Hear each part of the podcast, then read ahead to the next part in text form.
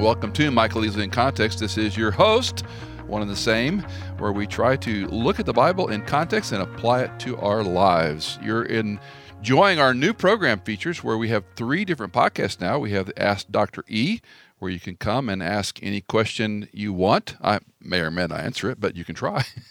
and then we have the sermons, and then we have this broadcast here, where I have the pleasure of interviewing some of the top minds in the country, even across the pond. We've had some guests from overseas. And we're starting a new series and this broadcast called Biblical Manhood in a Man Hating World.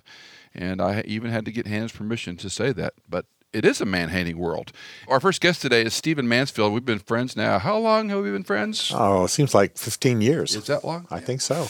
I was going to say north of 10. Stephen has been a pastor. He is a prolific author. We'll have a bunch of information about him in the show notes. But, you know, probably the first introduction I really had to you was your book, God and Guinness. Ah. And our friend Dave Ramsey gave me that book. Uh, I think the year it came out. What year did it come out? 08. 08. Uh huh. And I think I read that thing without putting it down. And I was blown away, Stephen. Oh, I'm glad. It was, it's a marvelous book for people that have no, they don't drink beer, they don't know what Guinness is, they think it's wrong, why is this such a cool story, God and Guinness? Well, first of all, just the fight I pick in the title that there's a connection between God and did and you get Guinness. A little feedback? I did, I did, and then of course I admit in the introduction that I don't drink beer. I do drink alcohol. I don't drink beer. And then I think they got excited when I talked about the benevolence. That's the main focus of the book. Is this beer company gets impacted by Wesley and changes Ireland for sure and other nations Yeah. as well. So the whole thing is just a shock to people. It's a ripping good yarn that they enjoyed. It is ripping. I love the what was it? To drink a Guinness was to drink to the glory of God. Yes. Think Yes, about that. I know. Goodness gracious. I know. Uh, I was blown away by. I did not understand the context in which they came in because people were dying from this rock gut gin they were making. Yeah, it's so funny given what some people have as a perspective on alcohol today within Yes. the church. Back then, if you were brewing beer, you were doing God's work because there had been a gin craze. People were dying, crime was on the rise, families were falling apart, et cetera, et cetera, because there was such a high drunkenness. An archbishop said at the time that gin made with the British people what they never had been before cruel and inhuman, and it was horrible. So that's why, by the way, when you see advertisements for beer companies and brewers and what have you, often they're nuns and monks and priests. yeah, yeah. Because those were the ones trying to do social good. And that's the vein Arthur Guinness would have been in. And so as he's starting a brewing company in 1759 on the Liffey River in Dublin, he's thinking he's doing social good. Yeah, he's doing business. Right. But he also wants to change society. And he uh, did. He oh, he certainly did. He did. certainly did. Gosh, I, I remember reading your, your section about the nutritional value of a beer vis-a-vis gin Yes. and what they were putting into it to make Oh. it a oh. hearty meal almost for people that were impoverished. Guinness was actually prescribed on the Irish National Health Program for pregnant women until the 1930s. And the only reason they stopped is other brewers said, hey, you can't just do it with Guinness. That's illegal. So, anyway, Well, we're not here to talk about that, but boy, if that's not a setup for you to go buy that book, I don't know what is. So, anyway, so you've written a book on manhood. Before we jump into your text and some just questions I have, Leon Podles wrote a book many years ago on the feminization of the church. And Podles is a Catholic. And he was basically arguing that watching more and more women take more and more leadership in the church was not a good thing. So you and I both we may have different opinions on egalitarian vis-a-vis complementarian, mm-hmm.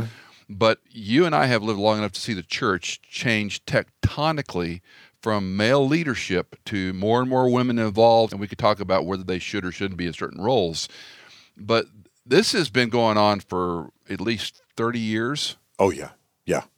Even before that, there's a book I really admire in addition to that one. It's by Ann Douglas, who's at Columbia University to this day. She's older. She was the first English professor, female English professor at Princeton, believe it or not, before that. She wrote a book called The Feminization of American Culture. And she says in the late 1800s, as theological liberalism set into the church, you began to have a sentimental view of Christianity, and liberal clergymen combined with women. Now, she's very careful not to trash women, of course, but combined with certain types of leading wealthy women and sentimentalized our society and denuded men her word, not mine, and that that's really when the decline began. So yeah, whenever we start talking about when did this begin, it's Yes. always fun, isn't it? Because in a sense, you and I as historians can say every time a civilization is in decline, manhood goes away, gets erased, gets Yeah. feminized. But you're certainly right that what we're dealing with now is in the last 30, 40 years. I remember early on in the complementarian egalitarian debate, and by the way, complementarian is equal value, distinct role, egalitarian, equal value, equal role.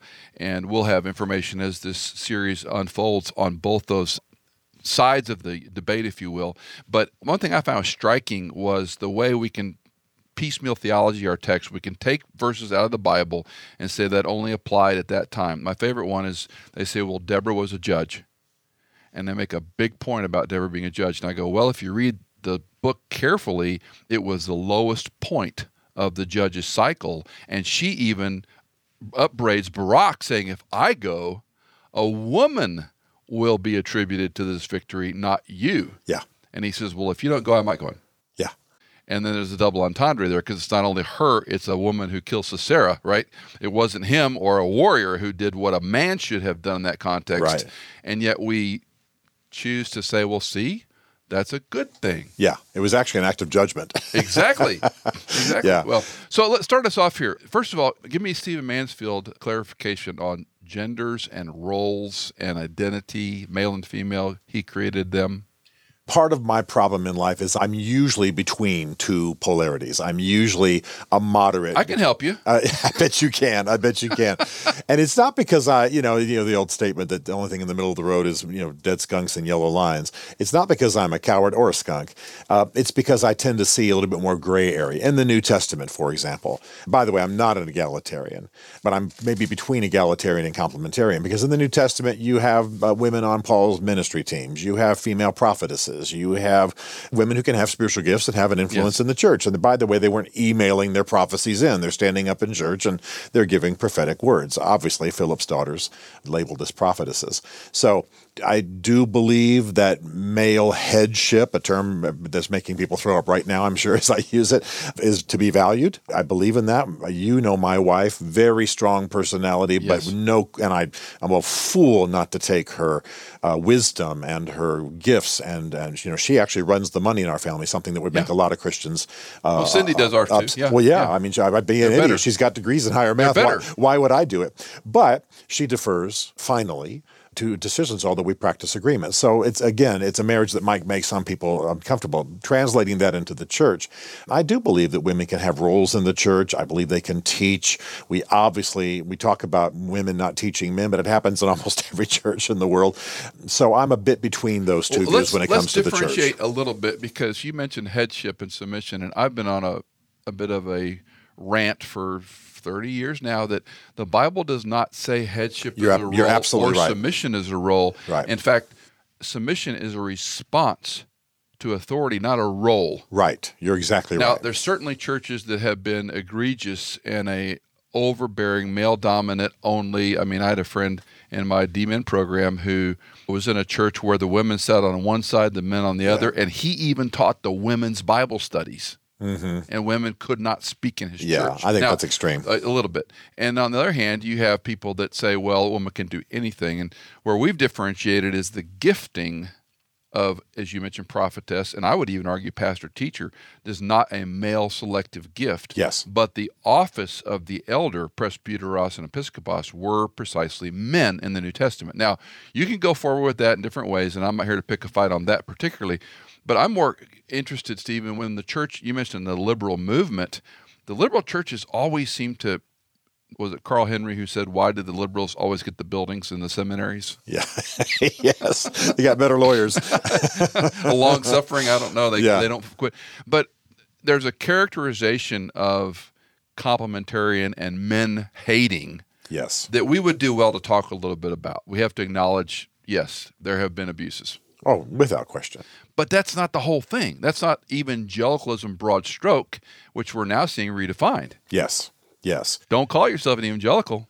No, no. I, I, I actually had to use the word only because a good communicator wants to use words his audience understands. And evangelical now means Trump follower or neo Nazi or whatever. So why should I use that word? I know it, it's from euangelion and means good news, but I don't know that Joe down the street does. So, you know, it's, it's like breaking. Or Joe break, in the church. Yes, yeah. exactly. It's like breaking into German when speaking to him. I, why, Right. why would I do that? I want to communicate with him. So I'm cautious about that. Yeah, I think you and I are pretty much in the same place. I very much value ultimate male leadership, call it what you will. Again, the Presbytero idea that it's, it's a male word. But I believe that women have roles in the church, senior roles. Some of the best missionaries I know are women. Some of the best teachers I know are women. Well, and I, I find too that, you know, like a Nancy Lee DeMoss, who I would say she knows her lane. Yes. And she has been very clear that she does not teach in churches where there's men audiences. Now, on occasion, sure, we've had testimonies and this, that, and the other. Sure. Um, but in the main, why has the role of a Christian male become so vilified?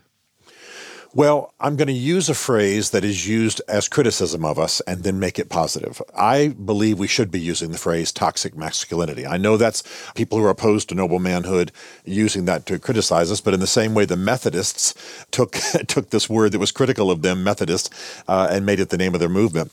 I believe in toxic masculinity. Let me just break that down real quickly. Toxic masculinity, the word toxic comes from the Latin word toxicum. And what it meant was the poison that was put on arrows that were fired in warfare. That's specifically what toxicum refers to in the ancient world. So the Latin word referred to, we've all seen this in television. You dip an arrow in poison, you fire it. A man doesn't just suffer the wound of the penetration, now there's poison circulating in his system. So I kind of like the fact that our enemies are accusing us of toxic masculinity because we have had toxic masculinity. If a man is unprincipled, undisciplined, living from his crotch, if he is vicious and using his words to destroy and not a responsible man in the home, and on and on and on, then he's firing poison arrows into his children, into his wife, into society. I like that image. I think that's one men can relate to. So, when the left or the radical feminists criticize patriarchy, criticize toxic masculinity, they're identifying things that really did go wrong. And when I debate, as you do in universities and online and so on, uh, on television, I believe in doing the martial arts thing. Let's yield as much ground as we can. Let's agree as much as we can. If somebody's accusing the church of having, at times, for example, changing the subject for a moment, been racist, yeah, one of the code languages for the KKK in the South was the men's softball league. You know what I mean? So, yeah, let's just acknowledge that. Why argue about stuff that's true? But the problem is, of course, that this becomes a lambasting of all Christian manhood. So I think we should acknowledge what we have to acknowledge, acknowledge the accusations that are correct. But then now in our time, I'm very excited about the noble men's movement I see rising up, where men are saying, yeah, we've been idiots. We've been idiots. And there's been a whole generation of men, especially since the sexual revolution of the 60s, who have just been toxic idiots. But we're turning that now. And in every book I've, I've written three books for men, and every single one I address women for a paragraph or two and say, hey, don't be nervous. You're going to like this. Mm-hmm. When, when we're done here, when we're done with the man that you are, you know, in love with or dating or whatever, you're going to like what you see coming in his life because this is the answer. Toxic masculinity is the curse. Noble masculinity is its cure. In Ephesians 5, which of course is directed to marriage, the instruction Paul gives to wives and husbands, I've always been struck by the way we count and enumerate verses. Only three verses to the woman, to the wife, and then verse 25 all the way to 33 is about the husband. Yes. And this is where, on my earlier comment, uh, the husband is a leader. Headship is not his role. It says, Husband, love your wives as Christ loved the church and gave himself up for her. And I stop right there. You don't have to read the rest. Well, you need to. But he did not lord it over her. He did not hang on the cross and say, God, condemn these people for what they've done to me. Don't forgive them. He assumed the guilt and the blame, the punishment, and died. So, my first charter as a Christian husband is to put Cindy first and give myself up for her. Yeah. That's contra to the way headship is typically discussed and viewed. Exactly. And that's why I don't mind talking about male leadership if this is the acid test for taking that role. Right. My wife, and you know Bev very well, my wife has never had to sort of choose to submit to me in a big dramatic moment of you know ripping the carpet up and You're having smarter to, than that. having to yes exactly having to be drug into a decision. I trust, and I'm not complimenting myself. I trust that by the way I lead and love her, that she knows I have nothing but her well-being Yeah. in my sights and that i'm trying to lead her not only deeper in jesus but lead her in the things of this Yeah. world uh, and things of our lives and she's delighted in other words i like to use even though it's not a direct translation of the greek in ephesians 5 i use the phrase guardian coach bev feels my guardian coach role in her life. I care for her. I protect her. I open the car door every time we get in the, the thing. I'm speaking to her about any bitterness i sense rising in her soul. We're working we're helping each other with our weight all of those things. I'm constantly investing her because i believe that's what jesus did with us. The reason i'm saying all of that is again not to compliment myself but to say No, it's an acknowledgement of what you're trying to do. exactly. And Yeah. my- so my wife who would not be bothered at all if she heard me on the air saying she's a strong personality she's delighted in, Yeah. in the way that you and I would be delighted if we were in a sport and we had an amazing coach who worked us hard, but only meant our good and our success. We'd be delighted to, we probably have in our times past, submitted to mentors and coaches the way I've submitted to my football coaches in extreme ways because I wanted to play pro football. So, all of that to say that the whole issue of submission is kind of a sideshow to what's really going on in the New Testament when it comes to men and the fact that they're meant to lay down their lives as Christ laid down his life for the church. And, and if you do that, I don't know of a woman who's saying, well, man, he lays down his life for me as Christ laid down his life for the church, but I don't want to follow. I don't know of any woman who's doing that. Most women are saying, I'd give anything for that kind of self surrender in my behalf. Well, a couple things. You and I run in a area where we talk to younger women who are not married, Yes. and their number one complaint: there's no men who are godly leaders, Yes. And they're delayed adolescence. They Yes. maybe don't have a good father model, a father wound, etc. But women are outstripping men in graduate degrees, in Yes. advanced degrees, in medicine, and so forth. It's fascinating to watch how the women, in spite of men's failures, are eclipsing. But back to your comment about a guardian and coach. I love this phrase in here. He says, "Nourish and cherish her." Yes. I don't do it perfectly, but I do work very hard to cherish Cindy. And she will tell you to the point of annoyance. I ask her every day, What's your day hold? Yeah. Not for a, you know, what are you doing today? But can I help you somehow? Uh, Do I need to coordinate with you? You know, It's 42 years of marriage. And there's a part of her that she might be annoyed sometimes. I don't know what I'm doing today. Honey, I just want to help you. Yeah. I just want to know. And with along with Bev, Cindy's a very strong personality. Yes. But she would also tell you, sitting here, the two or three times Michael has said no to something Yeah. have not been that big a deal. And in the end, and she would say this, she said it publicly for years, he was right. Yes. But you don't play that trump card unless No. you're very sure before God and your family that, no, this is for our family and our system what we're going to do. Well, and, and Michael, you're not fundamentally insecure. So you aren't needing to have her agree with you so that you feel somehow affirmed emotionally. And that's a lot of the key. A man's got to know who he is. He's got to be solid. He's got to be centered on Jesus. He's got to be whole in his soul. And the issue of being right or leading in a certain direction he's asking her to follow isn't a matter of some affirmation of some hole in his soul or some filling of a hole in his soul. It's a matter of doing the right thing to the glory of God and for the good of his wife. My point is that when men are demanding things of their wives and demanding followership to their lack of leadership, the women sense that this is a desire on their part to do something out of some unwholeness or fix something on the inside or, you know, it's, it's about you. It's not about me, they often say to their husbands when I used to do marital counseling.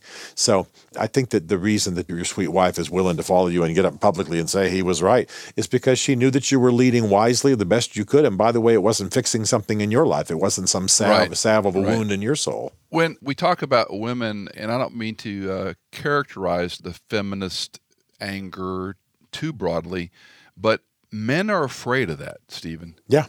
And so when you have a strong vocal woman who speaks, you know, hard things, men become passive. Yes. Men already have a lot of insecurities and they become passive if their wife or a coworker is, you know, difficult and their worldview, their culture is like this person's mad, she's angry, she's going to play the sexism card, she's going to call it, you know, whatever. Help that guy Yeah.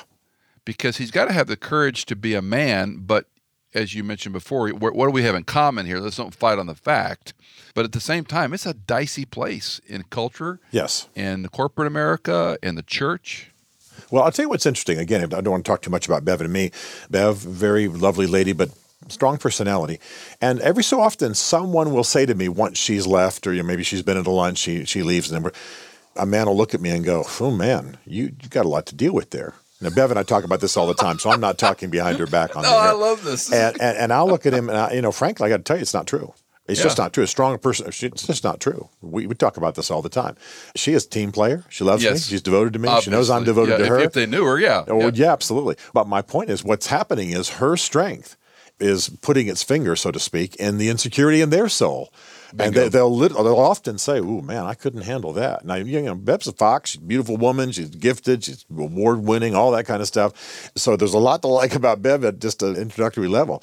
But what's happened is this guy's had his own insecurities prompted in the course of an hour long lunch, and he's turning to comfort me in what he thinks is my suffering. Couldn't be further from the truth. But what it makes me walk away doing is thinking, okay, I see. I see why women, especially women who are called, gifted, you know, have things to accomplish in this world, they don't want to be with men who are insecure and tortured by well, their well, back strengths. to my point about these young women who are single going, where are the godly men? Yes.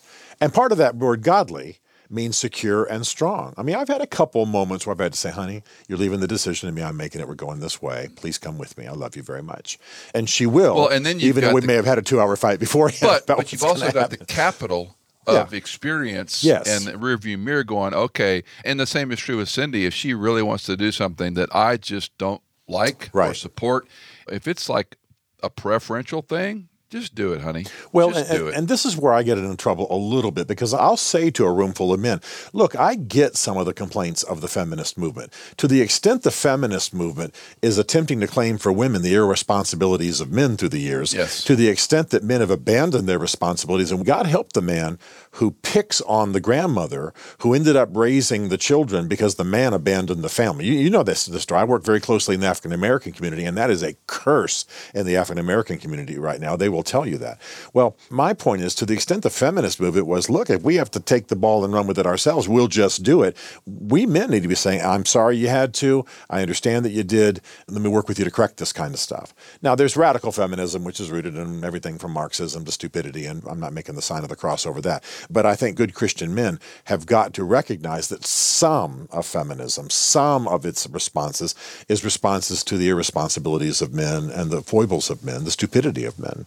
If a husband spent all his days, you know, watching naked women dance around the pole and shoving twenties in their underwear, no wonder his home life's falling apart. No wonder she's saying, "Forget this. I'm not submitting to this idiot. I'm going to go on and do what I need to do." And I'm not saying that I'm celebrating that destruction of a marriage, but any wise leader's got to say, "Well, obviously that's what's going to happen in a situation of male irresponsibility like that." you mentioned the African American community, and you know I don't have the same engagement I once had in D.C. and really in Chicago, very large uh, African American population. But the matriarchal home and church, you're right; those grandmas have saved those Thank, lives. thank God. but you know, it's almost what's the course correction? I read a book years ago called Monday Voices about the Chicago tenements, basically Cabrini Green kind of thing. It's almost like that can't be fixed. Yeah. It's well, so broken. But I see a movement of young African American men who want to fix it. As you know, I hate to bring it up because their record's so terrible this year, but I helped chaplain the Washington football team. And I've seen these great, big, muscular guys weep in Bible studies and in devotional times. I never knew my dad. My brother's in jail, but I'm going to do it differently. And I'm calling all of you to do it. And they call each other Right. out and start hugging and start chatting and correcting each other. And there's a young movement, not just among professional athletes, but at the university level. I do things at Howard University, same thing. They may not be all that happy with white America right now in some cases, and I get that. But they certainly are saying we're going to correct this fatherlessness in the African American community. And many of those young men are working hard to be the kind of men they know they're supposed to be, turning to the church, actually asking for help, and wanting to correct this course. Now, it's going to take a generation or two, obviously. You're talking about 60% fatherlessness in African American families Yeah. in America. I mean, and that I think that's low. Well, yeah, DC last I read it was 66. So yeah, yeah, yeah, I think that's low. Yeah, north of but it can, but it can be fixed. It can be fixed, and I think there's a serious attempt on the part of a lot of them to fix it. what do we do in our sphere of influence because you know you have a platform i have a platform not everybody has what they would consider a platform like you know, somebody else. Right. How does the average, you know, hardworking Christian man who, you know, tries to raise his kids to love the Lord and have a work ethic, etc., help that guy navigate everywhere he goes, he's on thin ice with women. Help him, Stephen. How do I navigate this work and so many women in the corporate world and you know corporate world better than me. It's dog eat dog man. It's vicious Yeah, it is. It is. uh, for money for raises promotions etc how do you navigate that as a christian without being a wallflower Well, I'll tell you what, I take a different tack than a lot of the teachers about manhood do. I believe that noble Christian manhood, done with character, done without bragging and without, you know, being too public about it, I think it's unbelievably attractive. I think it is what people want. I think it is the answer to a lot of these situations. I think even uh, radical feminists admire it. I've had many extreme feminists in debates and what have you, not so much point at me, but point to people in my tribe for sure. Guys like you and me, guys who are not lording it over anybody, not beating their wives, aren't using manhood as an excuse to be irresponsible. And they'll say, well, if I had a man like you, I wouldn't be here now. I had a lesbian radical feminist say, you know, I got here because of a whole train of abuses by men. Yeah And if I hadn't had those things, I'm not sure I'd be here now. Now they weren't criticizing where they were; they were just saying, "Don't hammer me." The because course of events, yeah, So what yeah. I say to men is, look, be the quiet, strong, noble, solid man. Have a band of brothers around you to help you get through this because it's a lonely world out there.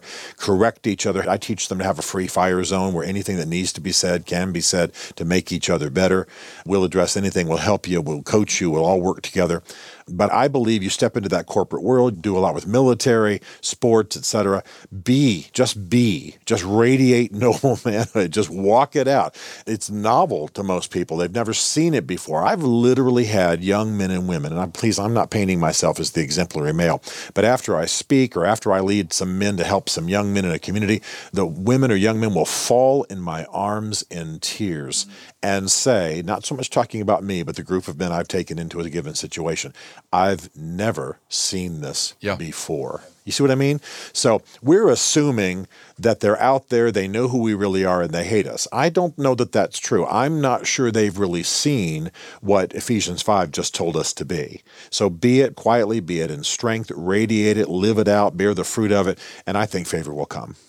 I was uh, when we lived in D.C. Of course, you know it's high heels and you know suits, and you don't touch, you don't hug, Yeah. you don't side hug. Yeah. you know you give a firm handshake. Sure. I mean, it's a different economy there. And I remember holding a door, getting off the metro, and holding one of those doors that was. I mean, they're really uh, not the turnstiles, but some of them are just really the pistons are hard to hold them back. Holding for this woman, Yes. and she gave me an expletive and Yeah. a stink eye Yeah. For holding the door for Sure. her. I remember smiling, going in full confession. I said, "Well, you're welcome." but but you know that's why I was raised. Yeah. I was raised that you. Oh, me you know, too. Me yeah, too. and so the idea of nobility has to flex a bit from how we might presume being a noble man is, you know, picking up something heavy, opening a door. Exactly. You know, Well, and I, I want to tell you that I think you should keep doing it. Oh, I, thi- do. I, am no- just saying, but that's the reality Well, right, of it. You can do the best thing with the best intention. Oh still get in yeah, yeah. I've held doors and have them say "f you" and Yeah. you know, walk off and all that kind of thing. But I'm still I'm going to do. I'm not going to do it again to that same person just to pick on them if I have that Oh, I opportunity. would. yeah, I know you would. That's for sure. Uh, but Would I- you open the door for me, please? yeah, exactly. But I have a what in this generation is a bad habit of saying yes, ma'am, no, ma'am. Well, sometimes I'm talking to a man and don't know it. Sometimes I'm talking to trans and don't know it. Sometimes I'm talking to a ma'am who wants to define their pronouns and their labels. You know what? I just blow all that off. Sorry, I meant no disrespect. In fact, I was trying to respect you, and I'll just move on and use their first name or whatever. But my point is, I'm not going to apologize for exhibiting noble manhood, and I also am close enough because I've been in a lot of urban situations uh, and work international overseas. I also know of a lot of women who have come out of radical feminism, and part of the reason they did was they saw men like you.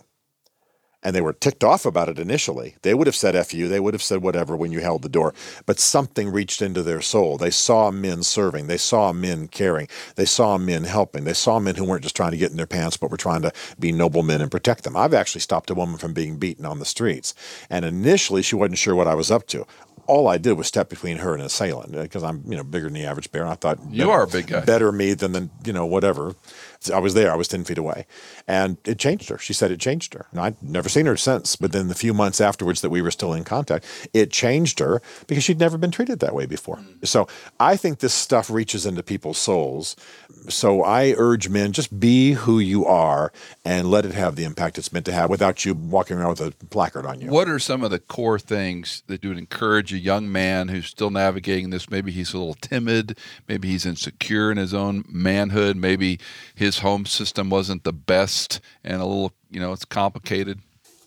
Well, one of the greatest statistics I know comes from a group of psychologists who said that the life of a fatherless young man other men, other than the biological father, who step into that young man's life can make as much as an 80 to 85% difference that the father would have made. They can't completely replace the biological father had he been functioning in the home and noble, but they can get to about 85%. So, one of the first things I tell young men is find good mentors get in a church, find a pastor, rally around a good, noble, godly coach, you know, whatever. Get some good mentors. Let, let me interrupt for just sure. a second because in the same vein, I encourage these guys you've got to pursue a mentor. You don't want to be a pest, but you want to be persistent enough to get in front of him. Yes. Because most mentors, you and me included, I don't have the time. Right. If I mention my mentors in a sermon, I'll have young men come up to say, Will you be my mentor? Yes. And I say, I can't. I've got a full plate. So what I encourage them is don't stop. Exactly. Don't be a nag. Right. But it takes courage for some guy that's a big step, Stephen. If he's wounded already, he's insecure already, he knows he wants to grow. It's very scary to go up to a Stephen Mansfield and say, Can you spend some time with me? we have an image of mentoring. Many young men have an image of mentoring. It comes from the Greek world. We're all wrapped in toga, sitting under trees, while the wise Socrates, Plato, Aristotle, you know, dispenses wisdom. I'm saying, wait, get, that's not what it is. It's not what oh. it. No, it's not that. you idiot. Uh, yeah, exactly. But it's not what it is. But what it can be is you can be mentored by people who don't even know who you are. I'm mentored by folks who don't know who I am, but I pursued it. I get every book, I get every podcast, I get every tape, I do whatever I have to. But you and I are wired differently. I mean, because we do pursue. Yeah. We do read. We do. I mean, you and I are both similar in that that person is really good in X area. Right. I would learn a lot just reading what he wrote right. or watching his marriage or right. his kids. But when I not talk everyone to, does that. When I talk to a room full of young men and I say, look, you're all insecure. I'm talking to a bunch of 16 yeah. year old boys. You're talking to the king of insecurity at the age of 16, harsh military father. If you've seen the movie The Great Santini, you've seen my early life. So you guys are going to have to find older men, older brothers, older guys who will mentor you. And I don't think that means you're going to sit under a tree in the backyard wrapped in a toga. What that means is that you're going to learn from them. You're going to grow. I said, I've been known to track men down, dock them, and say, "I'll just give me a lunch. Yeah. I'll buy you a hamburger. Just give me one." I was so desperate, and it began to change my life. And now I, in a sense, have many mentors, and some of them are alive, and some of them aren't. But I kidnapped all of them. I was talking to a gentleman who lives in our neighborhood. He's in his 80s and he owns some car dealerships in another state before they moved to Tennessee. Quiet guy, unassuming guy, and boy was I didn't see him coming but his wife was telling stories on him and said, you know, my husband won't talk about this, but tell him a story about so and so. And so anyway, they were interviewing some young men for the car dealerships he owned, and the HR guy didn't like this guy and dismissed him. And the owner said, I want to talk to that young man. Brought him in his office, and he said, I want to hire him. And the HR guy said, Man, he, I don't. You know, he goes, No, I want to hire him. Okay, it's your company. And he said, "quote I saw a twinkle in his eye." Close quote and he said to the young man, Now you need to wear some better clothes tomorrow. And he said, I don't have any. So he got him a uniform from the car dealership.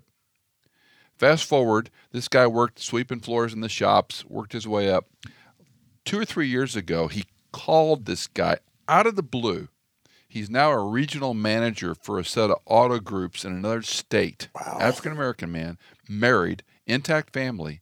And he said, Lewis, I want to thank you for giving me not only an opportunity, but a role model and a mentor yeah. of a godly man. And the guy came to Christ. Fantastic. You know, so it's back to that. You just don't know. Yes. I call yes. it imperceptible influence. You just don't know how you're going to affect one or two. I mean, I had three in my life that totally imprinted me huge.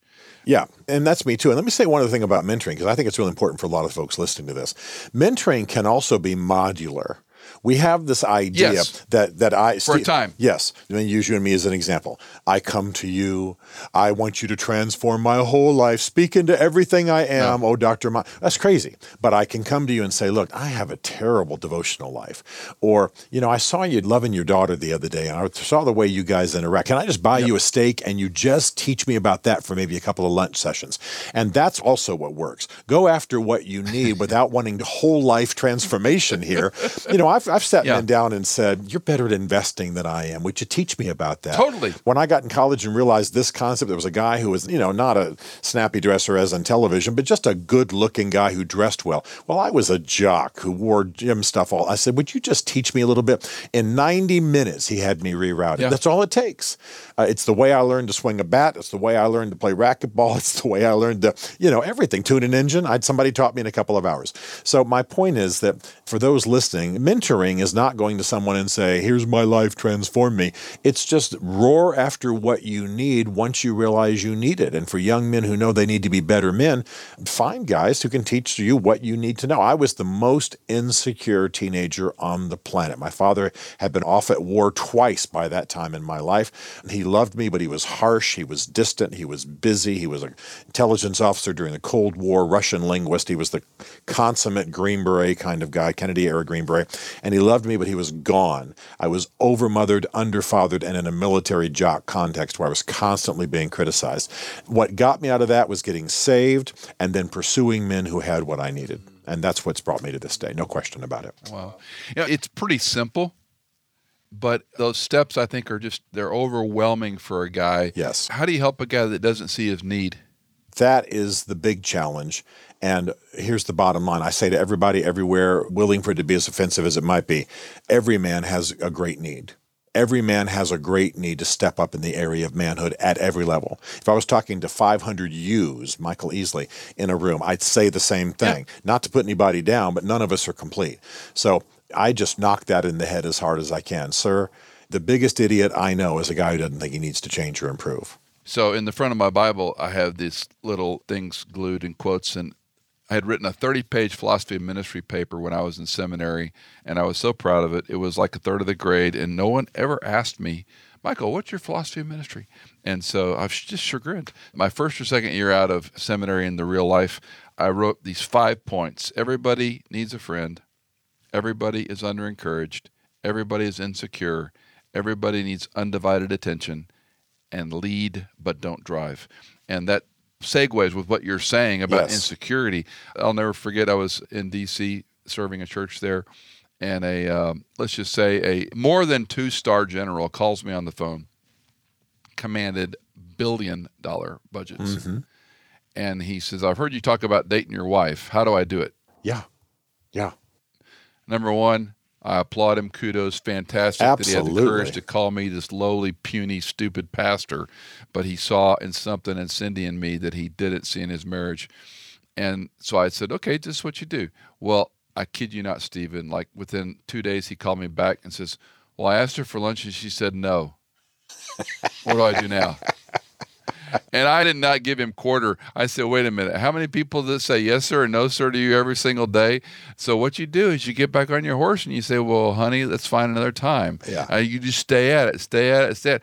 But it was so striking. Here's a guy that, for all intents and purposes, had everything together brilliant, successful, zenith of his career, and yet he was insecure pursuing his wife. Well, here's something every man Back needs. to your point, we all No, have you're- you're exactly right. We all have areas. we well, in grow. fact, I take it further than that. There is an area, or at least one area, in every man's life where he is stupid, where he's an idiot. The Greek word is, you know, idiotes, unlearned one, where he is stupid. Now, I'm here. I am. You and I, fairly accomplished guys, degrees and success and what have you.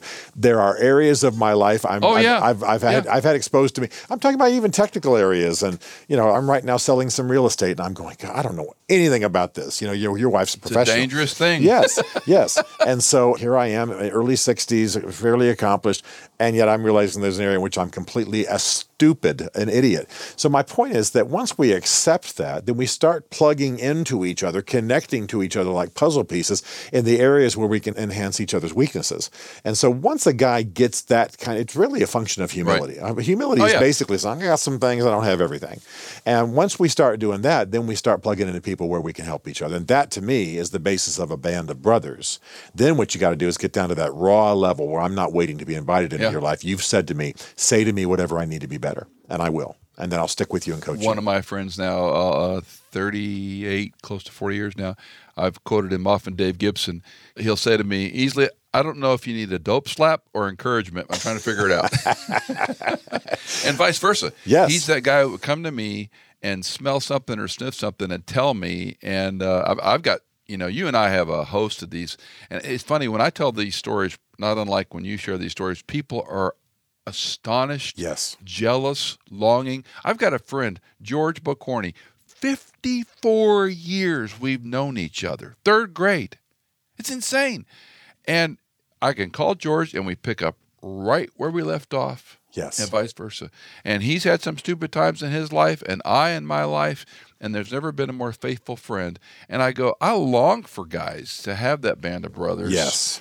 And yet there's that insecurity or inability to start. They're afraid. They're afraid of rejection, or they're they're you know a six pack of beer and the you know the SEC is all they need. Yes, that's right. You know, Michael, you and I. I don't want to say who this was. You and I saw someone we both love dearly and admire greatly, and everybody listening would know this person's name, almost burned their house down when we were at his house. And I don't bring that up to pick on him. I bring it up to say, highly accomplished, we love him dearly, devoted to him, almost burned his dang house down. Every man right now has got some dynamic in his you life. You almost burned your house down. where you can burn your house down. And by the way, it was other folks who rescued him from that, right? Other folks went and got the stuff to put the fire out. My point's not to pick on him. My point's to say that's all of us as accomplished and gifted as you are, there are some weakness in your life. There's some uh, area oh, where you where you are that yeah, where you are yeah. that idiotes in the Greek. I am as well. We can destroy our lives if we allow that to dominate us at a given moment. Every man needs to know it. It's why we need each other. It's why we need Jesus, and it's certainly why we need and I'm, this may be me selling books here a little bit, but it's certainly why we need the body of literature and teaching and counsel in the field of Christian manhood that can help us gain a vision for what we're meant to be and thus draw men around us to help us become it. I want to land with that. It's a great statement, but I have to ask you give me a couple of minutes on Kurds because you've been involved with the Kurds and the role of manhood and identity over there. How different, how similar? Well, I got to tell you, the Kurdish manhood is something to behold. Now, it's not Christian. They're 99% Muslim. And I love my Kurdish friends, and they love the fact that I'm so open about being a Christian amongst them. But the honor culture, the warrior culture, everybody, male and female, is taught to shoot, then shoot on one leg, then shoot on the other leg, then shoot hanging from a tree. This is how they learn to be guerrillas in the mountains. Unbelievable. I was over there, I'd been there maybe a month max Gunfire broke out. Three Kurds jumped on me to protect me and take bullets for me. I'm so big it took three Kurds to cover my body.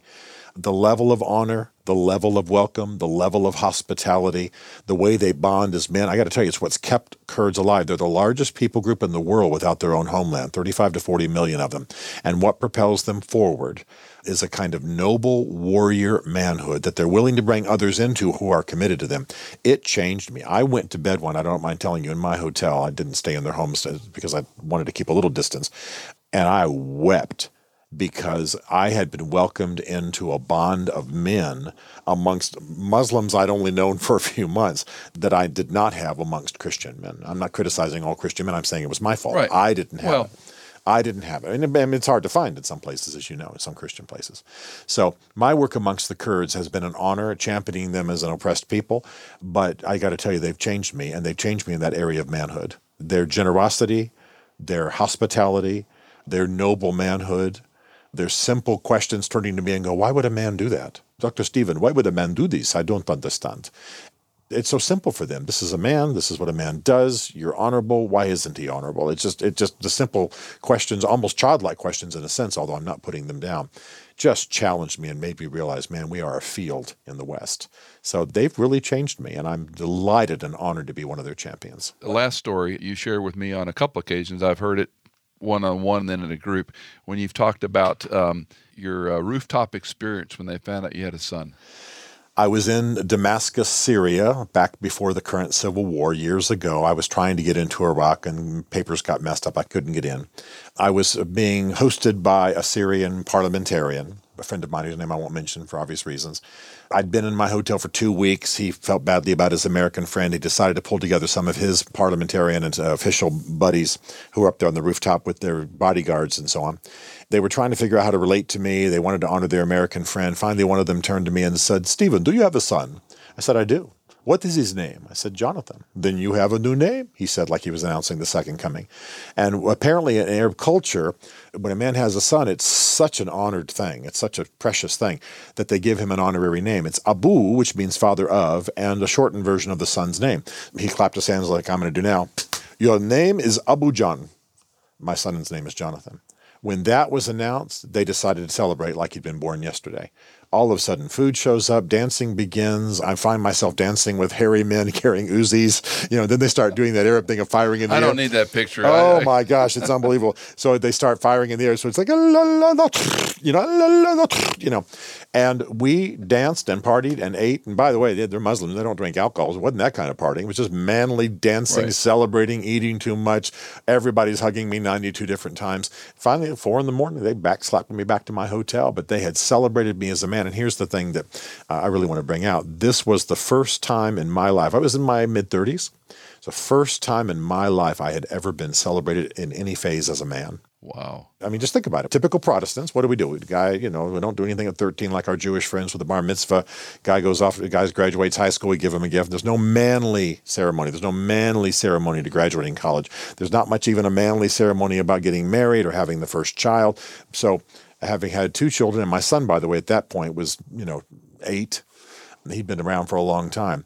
But these men, these Muslim men with whom I could barely converse, celebrated me as a man and welcomed me to fatherhood. And it broke me. It just changed me. And I came back and I realized we are a ritual less Yeah. society, and even in the church. And this is why I'm urge Christian men do the Christian version of the bar mitzvah for your 13 year old son. Welcome him into adolescence. Do a manly thing when he graduates high school. Some kind of a manly affirmation when he graduates college. Certainly do it before he gets married. My the only thing I ever had said to me was by my future father-in-law, and he was a West Texas guy, and he said, "Well, here's my great wisdom: women don't mix." That's all he said. I still don't know what it means, but my but my point is that's that was the great manly wisdom. That was the on. blessing. That was the blessing. Dennis Swanberg. That was the blessing. Exactly. So how do we how do we do that? How do we affirm at every level? How do we affirm when a man retires and steps into that new phase? How do we affirm and how do we bless when a man's preparing for death? I mean, on and on. There should be manly rituals that mark our lives, and the only one I'd ever had at that point was years in by a bunch of men I could barely communicate with who were lacing the celebration with Al Akbar in a non-threatening way. They were just celebrating God in that evening, and uh, it's changed me. Stephen Mansfield will have all of his books and information in the show notes. You need to pick one, and and you'll benefit from it. Thanks, friend. Thanks for coming to the studio. Man, great to be with you. An honor, and um, we look forward to how God continues to use you. I'm proud of you, Michael. Thank you so much. Mutual, brother. Did you know that In Context is fully funded by our listeners like you? If you are a regular listener, would you consider giving a one time or perhaps monthly donation? You can give at michaelincontext.com. In Context is produced by Hannah Seymour, mixed and mastered by Sonomorphic, and music composed by Tycho and Blair Masters.